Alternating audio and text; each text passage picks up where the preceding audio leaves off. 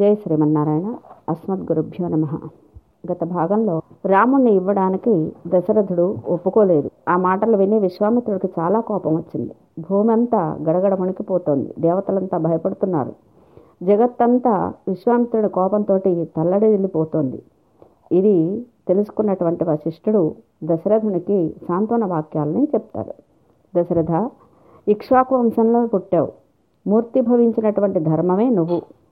వికారాలు కలిగించే ఎంతటి సన్నివేశాల్లో కూడా చలించని మనస్సు కలిగినటువంటి వాడివి. వ్రతాలను ఆచరించావు. ధర్మాన్ని వీడటం తగదు. మూడు లోకాల్లో ధర్మాత్ముడవని పేరు పొందిన నీవు ఇవాళ ధర్మాన్ని వదిలి అధర్మాన్ని స్వీకరించటం తగదు. ఇస్తానని ప్రతిజ్ఞ చేసి ఇవ్వని వాడవు. నువ్వు చేసిన అశ్వమేధయాగం ధర్మకార్యాలన్నీ నిష్ఫలమవుతాయి. అందుకే రాముణ్ణి విడిచిపెట్టు. అతనికి అస్త్రవిద్యలో నేర్పు కలదా లేదా అని నువ్వు ఆలోచించాల్సిన పనిలేదు. అగ్నిహోత్రుడు అమృతాన్ని కాపాడినట్లుగా ఈ విశ్వామిత్రుడే అతన్ని కాపాడుతాడు.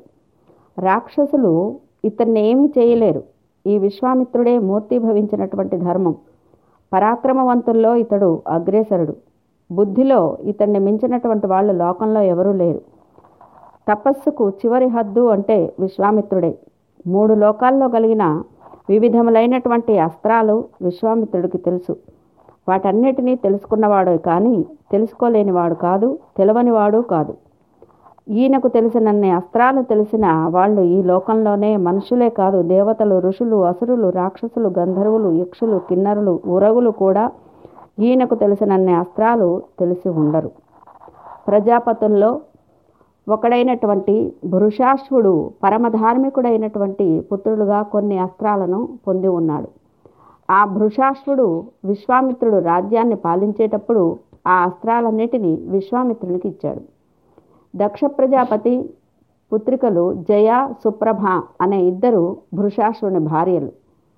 వాళ్ళు ఈ అస్త్రాలను, జయావాహములైనటువంటి వాటిని భృషాశ్వుని వలన బిడ్డలుగా పొందారు.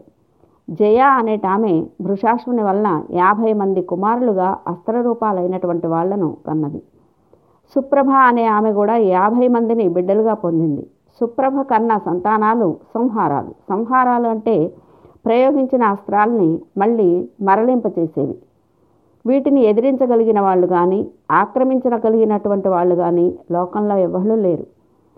వాటన్నిటినీ విశ్వామిత్రుడు పరిపూర్ణంగా తెలుసుకున్నటువంటి వాడు. ఇటువంటి శక్తివంతుడు, తేజస్శాలి అయినటువంటి విశ్వామిత్రునితోటి రాముణ్ణి పంపడంలో సంశయం లేదు. ఈ రాక్షసులను తానే స్వయంగా విశ్వామిత్రుడు నిగ్రహించగలడు. కానీ నీ కుమారులకు మేలు కలగాలనే నీ దగ్గరికి వచ్చి యాచించాడు అని తన మాటలుగా వశిష్ఠుడు దశరథునికి చెప్పాడు. ఆ మాటలు విన్న దశరథుని మనస్సు ప్రసన్నమైంది. అప్పుడు ఆనందం కలిగి ఒక్కసారిగా ప్రకాశంతో వెలిగిపోతున్నాడు దశరథుడు. విశ్వామిత్రుణ్ణి, రాముణ్ణి ఇవ్వడానికే మత్స్య మనస్సులో నిశ్చయించుకున్నాడు. దశరథుడు లక్ష్మణునితోటి రాముణ్ణి సభలోకి పిలిపించాడు. తల్లి కౌసల్య, తండ్రి దశరథుడు అతనికి మంగళ ఆశీస్సులు ఇచ్చారు. వశిష్ఠులు మంగళప్రదమైనటువంటి మంత్రాలతో అతన్ని ఆశీర్వదించారు. దశరథుడు కుమారుణ్ణి దగ్గరగా తీసుకొని శిరస్సుపై ముద్దు పెట్టుకుని సంతుష్టమైనటువంటి మనస్సుతో విశ్వామిత్రునికి ఇచ్చాడు. రాముణ్ణి విశ్వామిత్రుడు తీసుకొని ఆ తీసుకున్న వెంటనే ఆ శరీరానికి ఒక సుఖకరమైనటువంటి గాలి వీచినట్టుగా అనిపించిందట. ఏమిటట అంటే ఆ గాలిలో ధూళి లేకుండా పోయిందట. పుష్పవృష్టి పుష్పవృష్టి కురిసిందట. దేవతలు దుందుగులను శంఖాలను మోగించి మహాత్ముడైనటువంటి రాముడు విశ్వామిత్రునితో ప్రయాణం అవుతున్నాడని వాళ్ళ సంతోషాన్ని తెలియజేశారు. ముందుగా విశ్వామిత్రుడు నడుస్తున్నాడు. ధనుర్ధరులైనటువంటి రాముడు వెంట వెనక నడుస్తున్నాడు. రాముడు వెనక లక్ష్మణుడు నడుస్తూ ఉన్నాడు.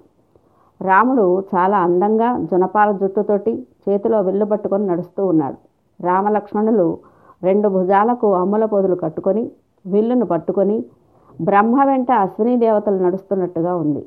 అలంకరించుకున్నటువంటి వాళ్ళు ఈ విల్లును దాల్చి వేళ్లకు దెబ్బలు తగలకుండా చర్మపు తొడుగులను తొడుక్కొని ఖడ్గాన్ని వాళ్ళ మొలలో ధరించి నడుస్తూ ఉంటే ఆ విశ్వామిత్రుని తేజస్సు కూడా ప్రకాశిస్తోందట. రుద్రుని వెంట స్కందుడు, విశాఖుడు అనే ఇద్దరు కొడుకులు అనుసరిస్తున్నట్టుగా కనిపిస్తుందట. ఒకటిన్నర యోజనాలు నడిచిన తర్వాత సరయు నది దక్షిణ తీరంలో విశ్వామిత్రుడు అంటాడు కదా, రామా అని పిలుస్తాడు. ఆయన ఎంతో భక్తితోటి విశ్వామిత్రుడు పిలిచిన రామ అన్న పిలుపు చాలా మధురంగా ఉందట. వత్స, ఆచమనం చెయ్యి అంటాడు. ఆలస్యం చేయకు, బల అతిబల అనే మంత్రాల కూర్పును నేను నీకు ఉపదేశిస్తాను, స్వీకరించు. ఆ మంత్రాలను గ్రహించినట్టయితే నీకు శ్రమ కలగదు, జ్వరం రాదు, నీ రూపంలో మార్పు రాదు, నిద్రిస్తున్నా పరాకుగా ఉన్న రాక్షసులు నిన్ను ఏమీ చేయలేరు. ఈ విద్యలు నేర్చుకున్నట్టయితే నీకు భుజపరాక్రమంలో ధీటైనటువంటి వాళ్ళు ఈ భూమి మీదనే ఎవరూ ఉండరు. సౌందర్యంలో, సామర్థ్యంలో, జ్ఞానంలో, కార్యాన్ని గురించి ఆలోచించి నిశ్చయించడంలో, ప్రశ్నించినప్పుడు సమాధానం చెప్పడంలో నీకు సమానమైన వాడు ఈ లోకంలో ఎవరూ ఉండడు. బల అతిబల అనే విద్యలు రెండూ కూడా అన్ని విద్యలకు తల్లు లాంటివి. ఈ రెండిటిని నువ్వు గ్రహించినట్టయితే నీకు ఆకలి దప్పికలు కూడా కలగవు. ఆ రెండు విద్యల్ని నువ్వు పొంది లోపల లోపల చదువుకుంటూ ఉండు, నీకు సాటిలేని కీర్తి కలుగుతుంది. ఈ విద్యలు చాలా శక్తి గలవి, బ్రహ్మగారి నుండి పుట్టినటువంటివి. ఓ ధార్మిక, నువ్వే ఈ విద్యల్ని స్వీకరించడానికి తగిన వాడవు. నీ అందు ఎన్నో గుణాలున్నాయి, వీటిని నువ్వు ధరించి లోకంలో అనేక రకాలుగా విస్తారంగా పొందగలుగుతావు. ఈ విధంగా విశ్వామిత్రుడు చెప్పగానే రాముడు ఆచమనం చేసి సంతోషంతో పవిత్రంగా ఆత్మస్వరూప ధ్యానంలో ఉన్న ఆ మహర్షి నుండి ఆ విద్యల్ని రెండింటినీ గ్రహించాడు. ఆ విద్యలు ఉపదేశం పొందగానే రాముడు అధిక పరాక్రమంతో శరదృతువులో సూర్యుడు వెయ్యి కిరణాలతో ప్రకాశించినట్టుగా ప్రకాశిస్తున్నాడు. ఆ రాత్రి గురువుగారికి సేవ చేసి ఆ సరయూ తీరంలోనే విశ్వామిత్రునితో కలిసి వాళ్ళు ఇద్దరు విశ్రాంతి తీసుకున్నారు. రామునికి ఉపదేశించినటువంటి ఆ విద్యల్ని రాముడు లక్ష్మణునికి ఉపదేశించాడు. దశరథ చక్రవర్తి కుమారులు ఇద్దరూ వాళ్ళ సౌకుమార్యానికి, సౌందర్యానికి తగనటువంటి దర్భగడ్డితోటి ఏర్పాటు చేసిన పాన్ప మీద కలిసి పడుకున్నారు. విశ్వామిత్రుడు పక్కనే కూర్చుండి వాళ్ళతో వాళ్ళతో లాలనగా ఏవేవో మాటలు చెప్తూ ఉన్నాడు. వాళ్ళిద్దరికీ సుఖంగా నిద్రపట్టింది, తెల్లవారింది కూడా. రాముడును సామాన్య ధర్మాలను మానవుడు ఎట్లా ఆచరించాలో నిరూపించి చూపించాడు. మరి లక్ష్మణ భరత శత్రుఘ్నులు విశేష ధర్మాల్ని ఆచరించి చూపిస్తారు. సమాజంలో మానవుడు తన తోటి వారితో ఎట్లా ప్రవర్తించాలనో, వాళ్లకు తన ప్రవర్తన చేత సుఖం కలిగించి తాను ఎట్లా సుఖపడాలో రాముడు నేర్పించాడు. ఇదే సామాన్య ధర్మం. గురువు దగ్గర శిష్యుడిగా, తల్లి తండ్రి దగ్గర కుమారుడిగా, భర్తగా భార్య దగ్గర ఎట్లా ఉండాలో అట్లా ప్రవర్తిస్తే అది ధర్మం అనబడుతుంది. సుఖానికి సాధనమే ధర్మం. తన శరీరానికి సుఖాన్ని కలిగేటట్లుగా ప్రవర్తించడం ధర్మం కాదు. తన నడవడి చేత తనతో చేరి ఉన్న గురువుకు, తల్లికి, తండ్రికి, సోదరులకు, మిత్రులకు, పెద్దలకు సుఖాన్ని కలిగించి సమాజం ఆనందించేటట్లుగా చేసి తాను ఆనందించడాన్ని ధర్మం అంటారు. వీటినే శిష్యధర్మం, పుత్రధర్మం, భ్రాతృధర్మం, భర్తృధర్మం, స్త్రీ ధర్మం, మిత్రధర్మం, శత్రుధర్మం అని వేరువేరు ధర్మాలుగా తెలుపుతారు. రాముడు తన జీవితాన్ని శిష్యధర్మాన్ని ఆచరించడంతో ప్రారంభం చేశాడు. శిష్యుడు గురువు దగ్గర ఎట్లా ఉండాలో తాను ఆ విధంగా నడిచి చూపిస్తున్నాడు. చక్రవర్తి కుమారుడు రథాలకు కానీ పరివారానికి కానీ లోపం లేదు, కానీ గురువు కోరిక మీద తాను మాత్రం సోదరునితో కలిసి కాలినడకతో విశ్వామిత్రుని సరయూ తీరం వరకు అనుసరించి నడిచాడు. ఏనుగులపై, గుర్రాలపై, రథాలపై తిరగవలసిన చక్రవర్తి కుమారుడు పన్నెండు సంవత్సరాల వయస్సు, పరమ సుకుమారుడు, కానీ తన ధర్మాచరణంలో ఏమాత్రం సంకోచింపకుండా గురువునే అనుసరించి నడిచి వచ్చాడు. గడ్డి తెచ్చి పాన్పుగా వేసి ఇద్దరు పిల్లల్ని విశ్వామిత్రుడు పడుకోబెట్టాడు. లోక పద్ధతిలో చూచినట్టయితే ఇంతవరకు రాజభవనంలో మెత్తని పాన్పుల మీద పడుకునే పిల్లలకు ఆ రాత్రి నిద్ర పట్టకూడదు, కానీ సుఖమివ సా విభభౌ విభావరీచ, సుఖంగా ఆ రాత్రి తెల్లవారింది అంటాడు. ఇది శిష్యుడు నేర్చుకోవలసినటువంటి విషయం. గురువును అనుసరించి వెళ్ళేటప్పుడు తన శరీర సుఖాలను చూసుకోవటం కూడదు. అక్కడ ఏది ఉంటే అదే తనకు అనుకూలంగా భావన చేసుకోవాలి. ఈ ఇద్దరు పిల్లలకు రెండు పాన్పులు వేయలేదు, ఒకే పాన్పు వేశాడు. ఒక్క పాన్పులోనే ఇద్దరు పడుకున్నారు. చిన్నపిల్లలు పడుకున్నప్పుడు ఒకళ్ళనొకళ్ళు పెనవేసుకొని పడుకుంటారు, అట్లా వీళ్ళిద్దరు పడుకున్నారు అని తెలియచేస్తూ వాల్మీకి మహర్షి సహోషితాభ్యాం, కలిసి పడుకున్నవారు అని అంటారు. ఇది రాముని యొక్క శిష్య ధర్మ పాలన మనకు తెలుపుతోంది. ఆ రాత్రి తెల్లవారింది. విశ్వామిత్రుడు ముందుగా లేచి నదికి వెళ్ళి తన అనుష్ఠానాన్ని నెరవేర్చుకొని అర్ఘ్యప్రదానం, సూర్యోపస్థానం చేసి వచ్చారు. పడుకున్నటువంటి రాముణ్ణి చూశారు. ఆ సౌందర్యం మోహజనకంగా ఉంది. మేల్కొల్పాలని వచ్చాను అనే సంగతే మర్చిపోయారు. ఆయన సౌందర్యాన్ని అనుభవించి పరవశుడై, ఆహా, కౌసల్య ఎంత తపస్సు చేసిందో, ఇంతటి సౌందర్య రాశిని సాక్షాత్ పరబ్రహ్మ స్వరూపిణ్ణి తన గర్భంలో ధరించిందే అని ఒక్కసారి కౌసల్యపై మనసు పోయి, ఎంత గొప్ప కుమారుణ్ణి కన్న తల్లి కౌసల్య అని కౌసల్య సుప్రజ అంటారు. కౌసల్య మంచి పుత్రుణ్ణి కన్న తల్లి అని ఆమెను మెచ్చుకుంటారు. విశ్వామిత్రుడు గాయత్రి మంత్రద్రష్ట. ఉషకాలాన్నే లేచి సరయు నదిలో గాయత్రి మంత్రాన్ని జపించి దాని చేత ప్రతిపాదింపబడేటటువంటి దైవాన్ని సూర్యమండలంలో దర్శించి అనుభవించి వచ్చాడు. గడ్డిపాన్పు మీద పడుకున్న రాముణ్ణి చూశాడు.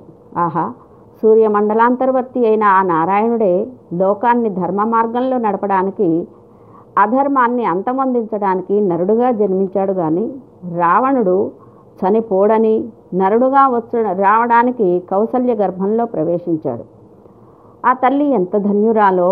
అంతటి పరతత్వాన్ని ఇంతటి సులభమై దిగి వచ్చిందే!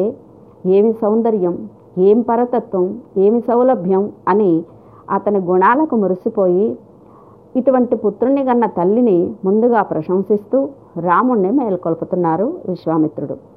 కౌసల్య సుప్రజారామ పూర్వా సంధ్యా ప్రవర్తతే ఉత్తిష్ట నరశార్దూల కర్తవ్యం దైవమాహ్నికం. కౌసల్య మంచి కుమారుణ్ణి కన్నటువంటి తల్లి, మనోహరమైన రూపం కలిగిన ఓ రామ, తూర్పు వైపు పొద్దుబొడుస్తోంది, లే ఓ నరశ్రేష్ఠుడా, దేవతా ప్రీతికరమైనటువంటి ఆహ్నికాలు చేయవలసి ఉంది అని మేలుకొలుపుతున్నారు. ఇక్కడ ఇప్పుడు కూడా ఆలయాల్లో దేవతామూర్తిని మేలుకొలపాలి అంటే ముందుగా ఈ శ్లోకాన్నే పఠిస్తారు. ఆనాడు విశ్వామిత్రుడు రాముణ్ణి మేలుకొల్పిన సుప్రభాతం ఇది. ఈ సుప్రభాతంలో సూర్యమండలంలో ఉన్నవాడే రాముడుగా వచ్చాడని గుర్తించాడు విశ్వామిత్రుడు. కనుక ఇతడు ఇతడు కూడా రామ దివాకరుడే, సూర్యుడే. తూర్పు సంధ్యలో సూర్యుడు ఉదయించినట్టే ఇతడు కూడా కళ్ళు విప్పాలి. సూర్యమండలాంతర్వర్తి అయినటువంటి నారాయణుడు సూర్యవంశంలో జన్మించాడు.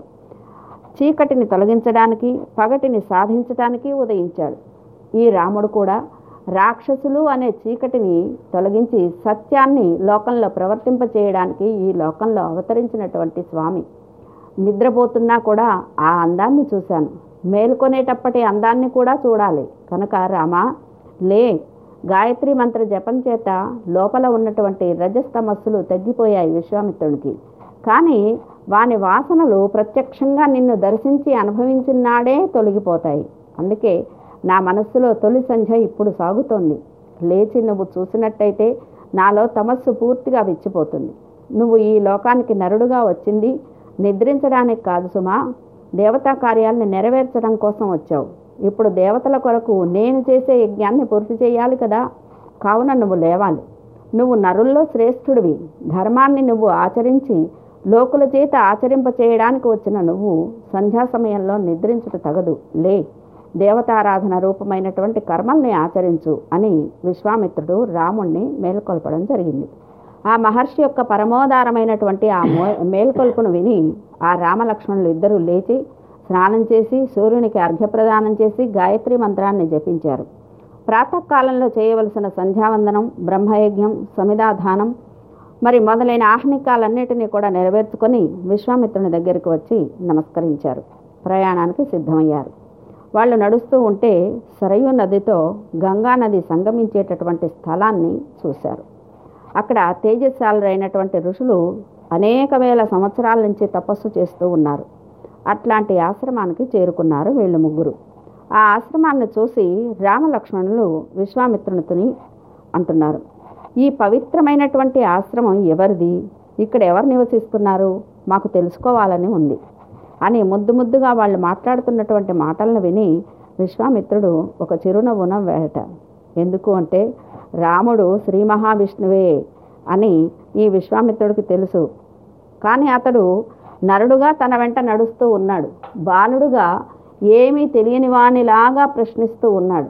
విశ్వామిత్రుడికి నవ్వు వచ్చింది. అంటే ఈ ఆశ్రమం గురించి రామునికి తెలియక కాదు, కావాలని నరుడుగా వచ్చాడు కనుక బాలుడుగా నన్ను ప్రశ్నిస్తున్నాడని చిరునవ్వు నవ్వి, రామ, ఈ ఆశ్రమం ఎవరిదో చెప్తా. పూర్వం మన్మధుడు శరీరంతోనే ఉండేవాడు. అటువంటి ఆ మన్మధునికి కాముడు అని పేరు. ఇక్కడ పరమశివుడు శ్రద్ధతో తపస్సు చేసుకుంటున్నాడు. అతడు అతన్ని బుద్ధిహీనుడైనటువంటి ఈ కాముడు కలత చెందించాలి అనుకున్నాడు. అప్పుడు ఆ మహాత్ముడైన పరమశివుడు ఒక్కసారి హుంకారంతో తన రౌద్రమైనటువంటి మూడో నేత్రాన్ని విప్పాడు. దానితో కాముని శరీరం సర్వావయవాలు కూడా శిథిలమై జారిపడిపోయాయి. తర్వాత పరమశివుడు వివాహం చేసుకొని మరుద్గణాలతో వెళ్ళిపోయాడు. ఇక్కడే మహాత్ముడైనటువంటి శివుని చేత కాముడు శరీరం లేనివాడుగా చేయబడ్డాడు. అప్పటి నుంచి ఆ మన్మధునికి అనంగుడు అని పేరు. అనంగుడు అంటే శరీరం లేనివాడు అని అర్థం. ఇక్కడ అతని శరీరం నేలబడింది కనుక ఈ దేశానికి అంగదేశం అని పేరు. అతని ఆశ్రమం ఇది. అతడు తపస్సు చేసుకునేటప్పుడు సేవించినటువంటి శిష్యులు, మునులు, ధర్మపరులై ఇక్కడే ఉండిపోయారు. ఈ ఆశ్రమంలో ఉండడం చేత వాళ్లకు పాపం లేదు. మనం కూడా ఈ రాత్రి ఈ ఆశ్రమంలో ఉందాం. ఇది గంగా సరయు మధ్య ప్రదేశం. ఈ రాత్రి ఇక్కడ ఉండి రేపు ఉదయాన్నే ఈ దా నదిని దాటి వెళ్ళిపోదాం. ఈ ఆశ్రమంలో ఉన్నటువంటి తపస్యాలను మనం ఒకసారి సేవించి వెళ్దాం అని వాళ్ళు మాట్లాడుకుంటున్నటువంటి మాటల్ని తపస్సు చేత దివ్యజ్ఞానం కలిగినటువంటి అక్కడ ఉన్న ఋషులు తెలుసుకున్నారు. తమ ఆశ్రమానికి రామునితో విశ్వామిత్రుడు వచ్చాడని తెలుసుకొని చాలా ప్రేమతో, సంతోషంతో, ఆనందంతో ఆ మునులంతా అర్ఘ్యాన్ని, పాద్యాన్ని, ఆతిథ్యాన్ని తీసుకొని ఎదురు వెళ్ళారు. విశ్వామిత్రుడిని సేవించారు. తర్వాత రామలక్ష్మణులను కూడా అతిథి సపర్యలు చేసి ఆశ్రమానికి తీసుకొని వచ్చారు. అక్కడ ఉన్నటువంటి మునులందరూ కలిసి ఆ రాత్రి ఆ కామ ఆశ్రమంలో సుఖంగా నివసించారు. ధర్మాత్ముడైనటువంటి విశ్వామిత్రుడు మనస్సును అలరించేటటువంటి కథలతో రామలక్ష్మణులను సంతోషపరుస్తూ ఆ రాత్రంతా కూడా గడిపారు. తెల్లవారింది. రామలక్ష్మణులు తమ ఆహ్నికాలను పూర్తి చేసుకున్నారు. విశ్వామిత్రునితో నదీ తీరానికి చేరారు. ఆ మునులందరూ మంగళకరమైనటువంటి ఒక నౌకను నదిని దాటడానికి సిద్ధం చేశారు. చేసి విశ్వామిత్రునితో అంటున్నారు, రాజపుత్రులను తీసుకొని మీరు ఈ నౌకను ఆరోహించండి. మార్గంలో మీకు ఏ విధమైన అమంగళాలు కలగకుండా ఉండుగాక. ఆలస్యం చేయకండి అని వాళ్ళ మాటలు విన్నటువంటి విశ్వామిత్రుడు ఆ విధంగానే ఋషులను పూజించి రామలక్ష్మణులతో ఆ నదిని దాటాడు. నది మధ్యలో ఒక పెద్ద సంరంభమైనటువంటి ధ్వనితోటి ఏమిటో అలలుగా కనిపిస్తూ ఉన్నాయి. పెద్ద ధ్వని వినిపిస్తూ ఉంది. ఆ నౌక మీద ఉన్నటువంటి వాళ్ళు నదిని దాటుతూ ఉంటే మధ్యలో పెద్ద ధ్వనిని విని ఆ రామలక్ష్మణులు విశ్వామిత్ర మహర్షిని అడుగుతారు, ఇక్కడ నీళ్లు ఎగిసిపడుతూ ఉన్నాయి, పెద్ద ధ్వని వస్తూ ఉంది, ఇదేంటి? ఈ రాముని మాటను విని చాలా కుతూహలంతో విశ్వామిత్రుడు చెప్తారు, పూర్వం బ్రహ్మ కైలాస పర్వతంలో తన సంకల్పం చేత ఒక సరస్సును నిర్మించాడు. దాన్ని మానస సరస్సు అంటారు. ఆ సరస్సు నుంచి ఒక నది ప్రవహించింది. ఇది పవిత్రమైనటువంటి నది. ఆ నది అయోధ్య చుట్టూ పారుతూ ఉంది. ఆ నదినే సరయూ నది అంటారు. ఆ నది ఇక్కడ గంగా నదిలో కలుస్తోంది. ఆ నదులు కలవడం చేత వచ్చిన శబ్దమే ఈ మీరు విన్నటువంటి ఈ శబ్దం. రామ, శ్రద్ధగా నమస్కరించు అని చెప్పగానే వాళ్ళిద్దరూ ఆ నదికి నమస్కారం చేసి గంగకు దక్షిణపు వైపు ఒడ్డును చేరుకున్నారు. ఆ ఒడ్డున ఒక పెద్ద ఘోరమైనటువంటి వనం ఉంది. అది జనసంచార రహితంగా ఉంది. అక్కడ చీకురువాయులు అనే పక్షులు అరుపులతోటి ఆ అడవంతా ప్రతిధ్వనించేటట్లుగా చేస్తున్నాయి. భయంకరమైన మృగాలున్నాయి. పక్షులు దారుణంగా అరుస్తూ ఉన్నాయి. సింహాలు, పెద్ద పులులు, వరాహాలు, ఏనుగులు అక్కడ వాటి ఇష్టం వచ్చినట్టుగా సంచరిస్తూ ఉన్నాయి.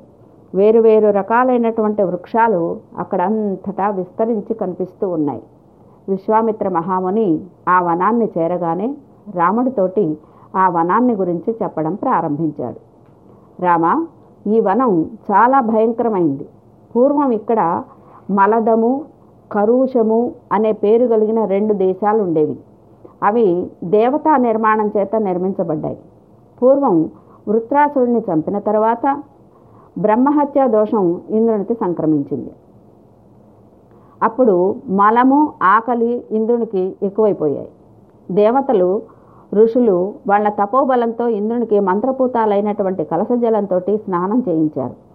ఆ స్నానం చేత ఇంద్రుని మలము కరుషము అంటే ఆకలి కిందకు జారిపోయింది. అప్పుడు ఇంద్రుడు మల కరుషాలు పోయి పరిశుద్ధుడైనటువంటి వాడు అయ్యాడు. కరుషము అంటే ఆకలి అనే అర్థం. అప్పుడు ఇంద్రుడు చాలా ఆనందించాడు. మలము కరుషము తన నుండి తీసుకొని పోయినటువంటి వాణ్ణి ఈ దేశం భరించింది కాబట్టి ఈ దేశానికి మలదము కరుషము అనే పేర్లు వచ్చాయి. తన మలాన్ని ఆ దేశాలకు భరించి అభివృద్ధిగా ఉండడానికి గొప్ప ప్రసిద్ధిని చెందినట్లుగా వరాన్నిచ్చాడు ఇంద్రుడు. దేవతలు ఇంద్రుణ్ణి ప్రశంసించారు. ఇంద్రుడు కృతజ్ఞతలతో ఆ దేశాన్ని గౌరవించినందుకు వాళ్ళు అభినందించారు. చాలా కాలం ఈ దేశాలు అభివృద్ధితో అలరారుతూ ఉన్నాయి. కొంతకాలం తర్వాత కామరూపం కలిగిన ఒక యక్షకాంత వెయ్యి ఏనుగుల బలంతో అక్కడికి వచ్చింది. ఆమె పేరే తాటక. ఆమె పేరు వింటేనే విశ్వామిత్రునికి భయం కలుగుతోంది. రామ, నీకు మంగళమగుగాక అని దీవిస్తున్నాడు. తాటక సుందుని భార్య.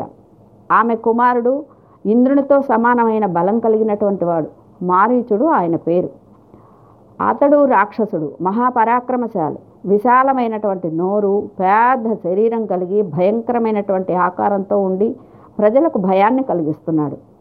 ఇక్కడికి ఒకటిన్నర యోజనాల దూరంలో ఆమె మార్గాన్ని అడ్డగించి ఉంటుంది. మనం ఆ తాటకి వనానికే వెళ్ళాలి. నీ బాహుబలంతో ఆ ధూర్తురాలైనటువంటి తాటకిని చంపాలి. ఈ దేశాన్ని నిష్కంటకంగా చేయాలి. ఈమె ఈ దేశంలో ఉండడం చేత ఎవ్వరూ కూడా ఇక్కడికి రాలేకుండా ఉన్నారు. ఈ వనాన్ని గురించి నీకు అన్ని విషయాలు నేను వివరంగా చెప్పానని వివరించారు విశ్వామిత్ర మహర్షి.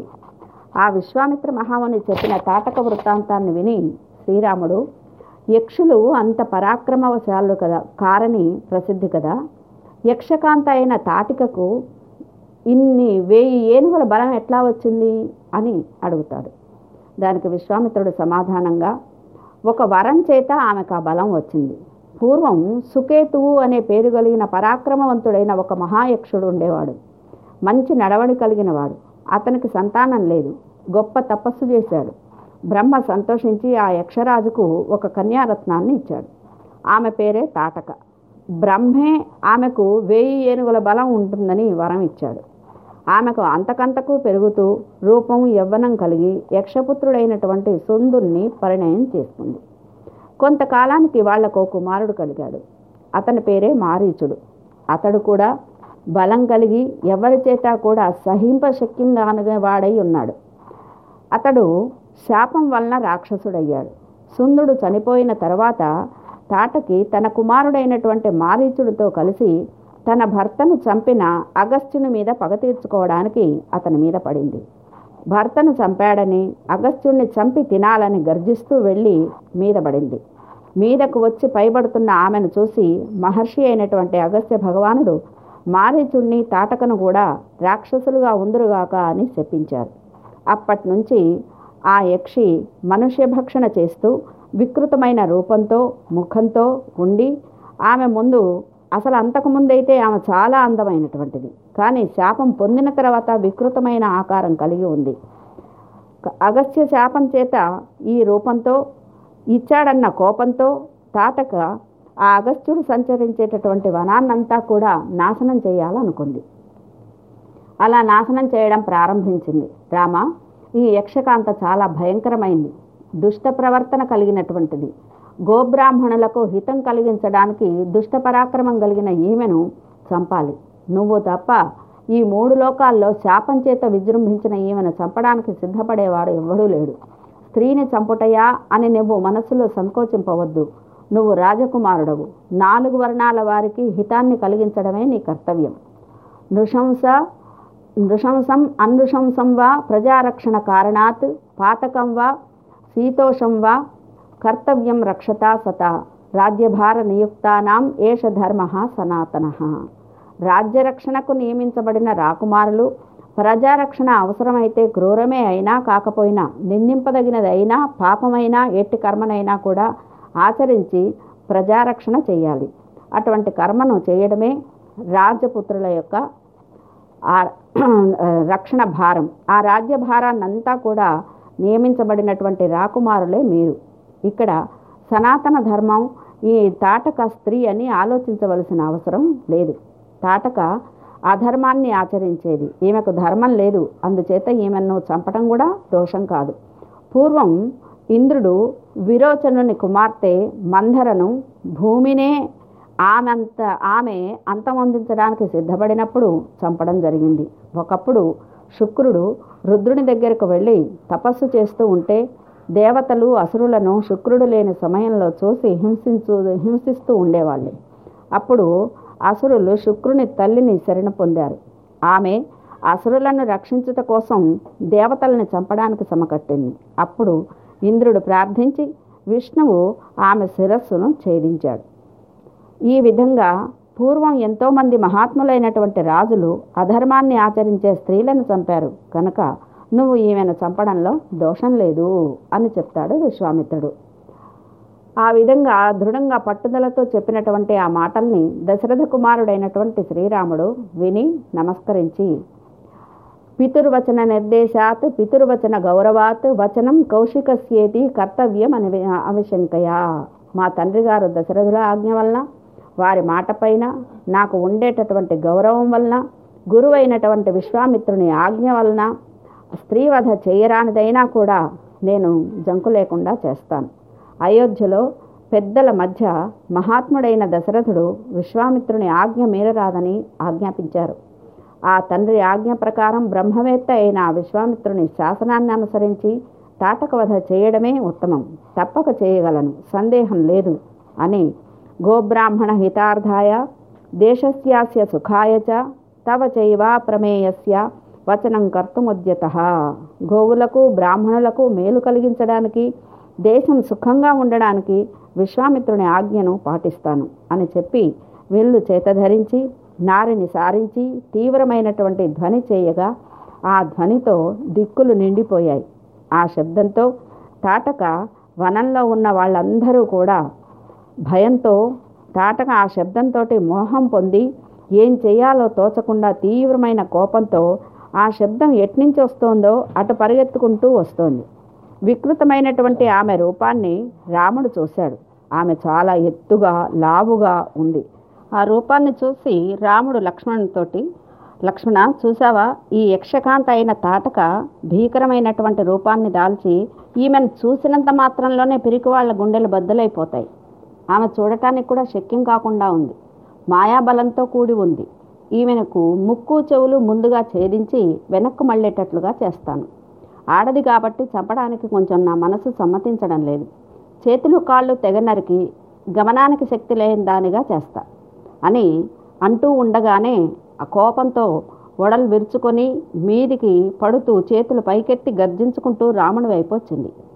ఉద్ధృతమైనటువంటి ఆమె ప్రయత్నాన్ని చూసి రాముడికి ఏమి అపాయం జరుగుతుందోనని విశ్వామిత్రుడు స్వస్తి రాఘవయో స్వస్తి రాఘవయోరస్తు జయం చేయవాభ్యభాషత, రామలక్ష్మణులకు మంగళమగుగాక, జయింతురుగాక అని ఆశీర్వదిస్తారు. అంటే మనసులో విశ్వామిత్రుడికి భగవంతుడని తెలుసు రాముడు, కానీ ఏం అపాయం జరుగుతుందో అనే భయంతో మంగళాశాసనం చేశారు అక్కడ. అంటే తాటకను చంపగలవాడని తెలుసు, మరి ప్రేమకున్నటువంటి ఈ శక్తి జ్ఞానానికి ఉండదు, అందుకే ప్రేమ అనేది జ్ఞానాన్ని కమ్మివేసింది. దా ఆ బెంగతోటే రామలక్ష్మణులకు మంగళం కలగాలని ప్రార్థిస్తాడు విశ్వామిత్రుడు. ఘోరమైనటువంటి ధూళిని ఎగరగొట్టుకుంటూ ఆ తాటకి రామలక్ష్మణులకు దిక్కు తెలియకుండా మోహపడేటట్లుగా చేస్తోంది. మాయాశక్తితోటి ఆమె కనపడకుండా అంతర్ధానం అవుతూ రాళ్ల వర్షాన్ని కురిపిస్తోంది. దాంతో రాముడికి తీవ్రమైన కోపం వచ్చింది. రాళ్ల వర్షాన్ని కురిపిస్తూ ఉంటే ఈ రాముడు బాణవర్షాన్ని కురిపిస్తూ ఆమెను ఎదుర్కొంటున్నాడు. ఆమె మీదకు వచ్చి పడుతున్నాడు. ఆమె రెండు చేతులను రాముడు ఛేదించి వేశాడు. చేతులు తెగి అలసిపోయి ఇటు అటు తిరుగుతున్న యక్షకాంత చెవులను ముక్కులను లక్ష్మణుడు ఛేదించాడు. ఇక ఆమె కామరూపాన్ని ధరించే శక్తి కలిదిగా కాబట్టి అనేక రూపాలతో అంతర్ధానమై కనపడకుండా మాయతో భయంకరమైనటువంటి రాళ్ల వర్షాన్ని కురిపిస్తూ ఉంది.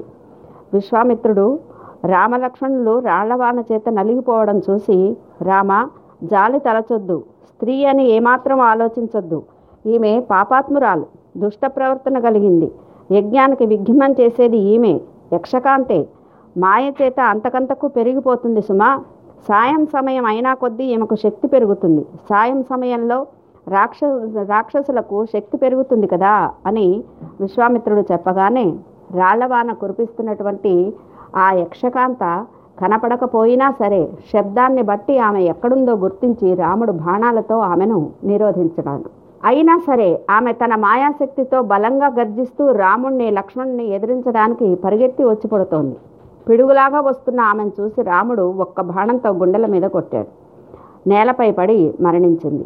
భయంకరమైన ఆమె నేల కూలడం చూసి ఇంద్రుడు భేష్ అని మెచ్చుకున్నాడు. దేవతలు పూజించారు.